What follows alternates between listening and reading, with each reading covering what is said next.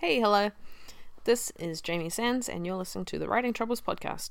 This is episode 7. I missed a week last week for the first time since I started, and I want you to know that it's because I was really, really, really focused and I was writing and I got lots and lots of writing done, and I actually finished a draft last week, which is super cool. And it's especially ironic because my topic for today is focus and how hard it is to get focus. Now, I have a system I have talked about before where I sandwich off. Sandwich off? That's not the word. I section off the day. I, I section off my work into little hour long chunks. And generally, knowing that I've only got an hour to do whatever it is write a new draft, do some editing, uh, work on my Patreon, whatever it is. Usually that's enough to kind of focus me, and I can go, yeah, for this hour I'm only doing that thing. And it works really well. Except lately it hasn't been. So and I'm sure this is going to be a theme of this podcast is like I'll be like, "Hey, here's this cool thing," and then I come back and be like, "Oh, it's not working anymore." But that's what we're here for, right? To learn and grow. So, um, lately I've had some trouble focusing, and there's a couple of examples I can think of. It's terrible when I catch myself doing it. I'll be in the middle of writing something. I'm like, "Yeah, this is going really well," and then I'll go, "Oh, I'm not too sure about this detail. I need to research." And I will go and click onto a new tab on my computer and search for that thing. And that and then you like you don't want to use the very first result you get for any kind of research. You want to look around because you want it to be accurate. And then you end up on this kind of endless spiral of surfing the internet for fun. And maybe you uh, actually it happened a couple of weeks ago or even more recently than that. It's, it's happened a bit. Um or I just sort of find myself on YouTube watching some kind of music video because I just go, oh, what about what about that cool song I used to listen to? How did it go again? And then I just open it up and it's a terrible, terrible thing because then I'm like, well, how much of my hour have I wasted? When do I start my count again? Um, yeah, you get the idea. So lots of possible distractions. I also can um, be really good where I, I open my um, tab in a whole new window. So I write on Google Docs. More about that in a minute. Um, I'll open my tab in a whole new window. So there's no other tabs open. I've always got tabs open.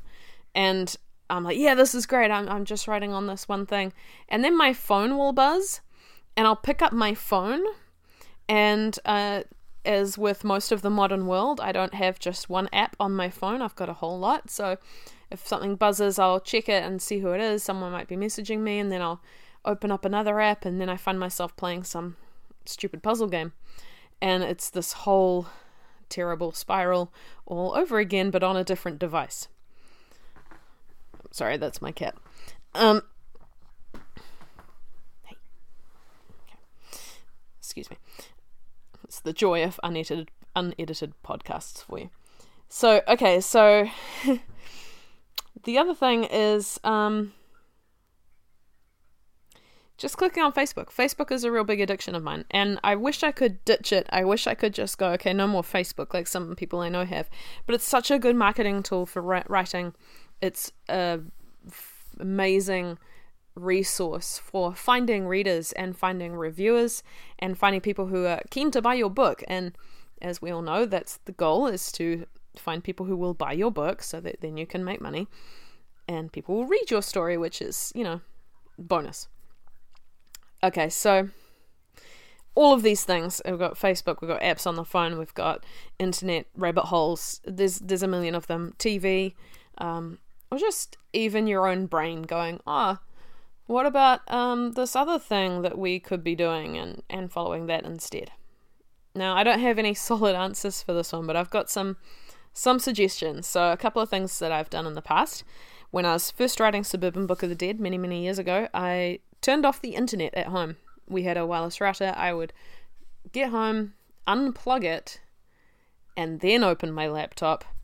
And uh, there was nothing I could do online because there was no le- no network. So I just write in Word and save it when I eventually turned the internet back on. Now that's great if you're alone in the house or if the person that you People that you are living with don't care if the internet's off, but it's not always practical.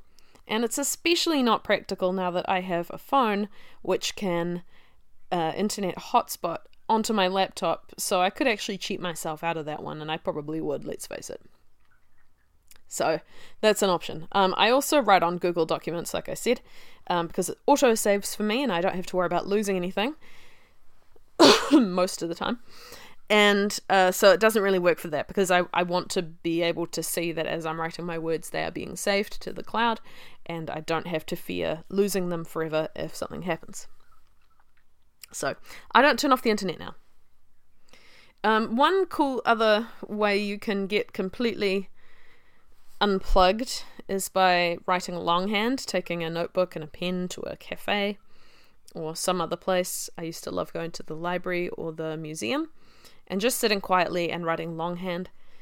There's um, some really good benefits to writing longhand, which is um, what I liked is that there's no temptation to correct as you go. If you make a typo, you can't delete it. You can scrub it out and continue writing, but you may as well just keep writing because chances are you know what you meant. And you're going to have to type this up anyway, so you can fix it then.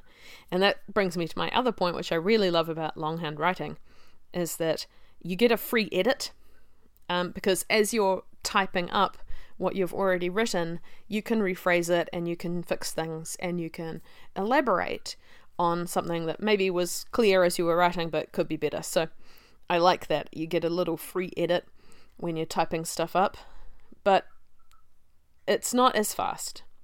It's not as sustainable because, you know, carpal tunnel syndrome, RSI, all that stuff, you know, if you're not stretching regularly, it can really hurt, and not everyone can do it, obviously. Um, so that's a drag, right? It's it's a physical limitation that people can have, and I have if I do it too often. But sometimes I really like writing longhand to get myself back into the flow of writing if I've had a break for a while. It's a really good way for me to unlock my subconscious a bit. Plus, free edit. Love that free edit. Uh, one other thing you can do, um, which I mentioned before, is just opening your work in progress in its own window, so the other tabs aren't visible to you. You you can't catch your eye on them. It's uh, it's a little trick that can can help. It can trick your mind a little bit, but it doesn't always work because you can always just open another tab. Let's be honest.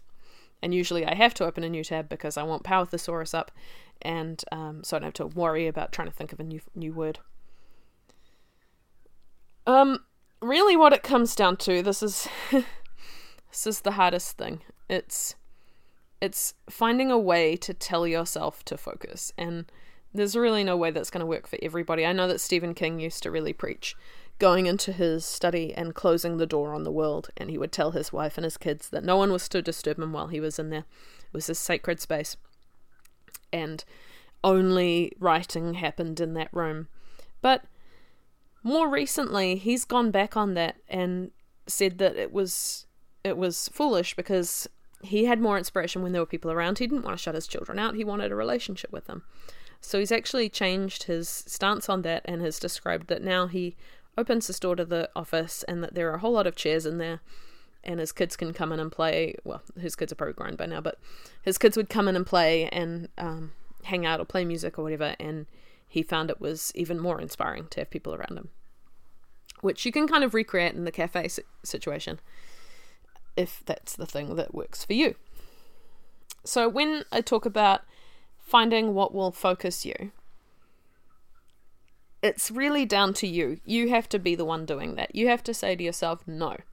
And it's really hard. And I, as I say, I don't have a solid, I don't have a solution.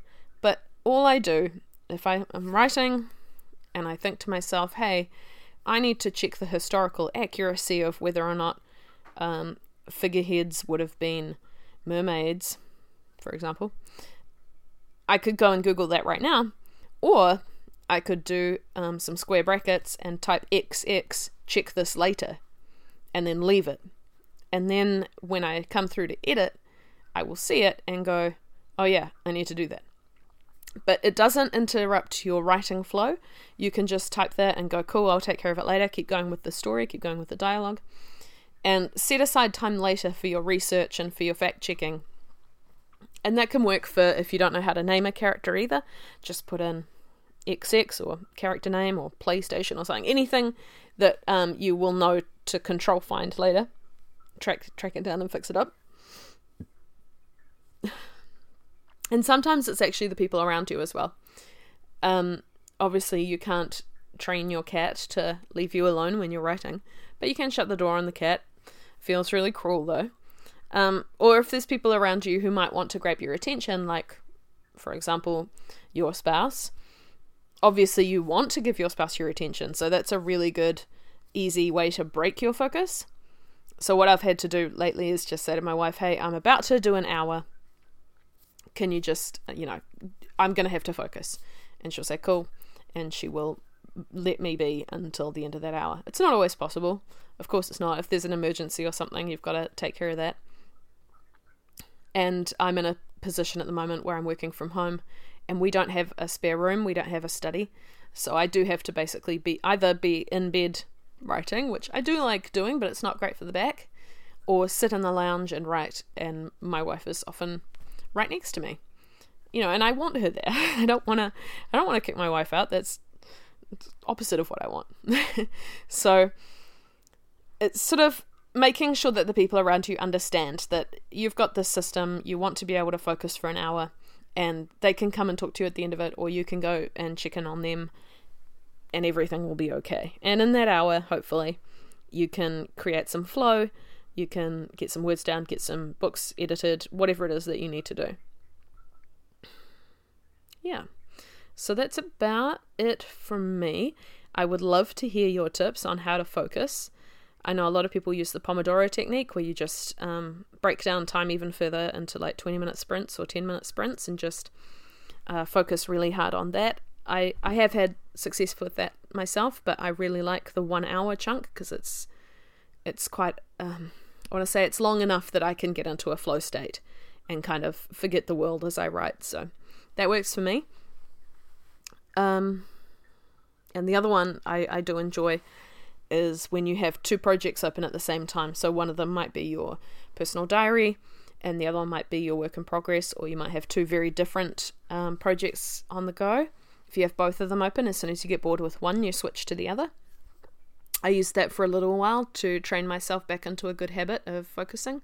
So maybe I should try that again.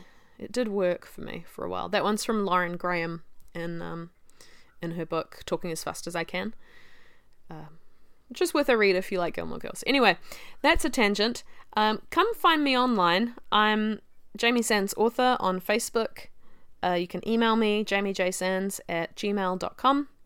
And I'm at Nightwing on Twitter and at Jamie Sands Author on Instagram.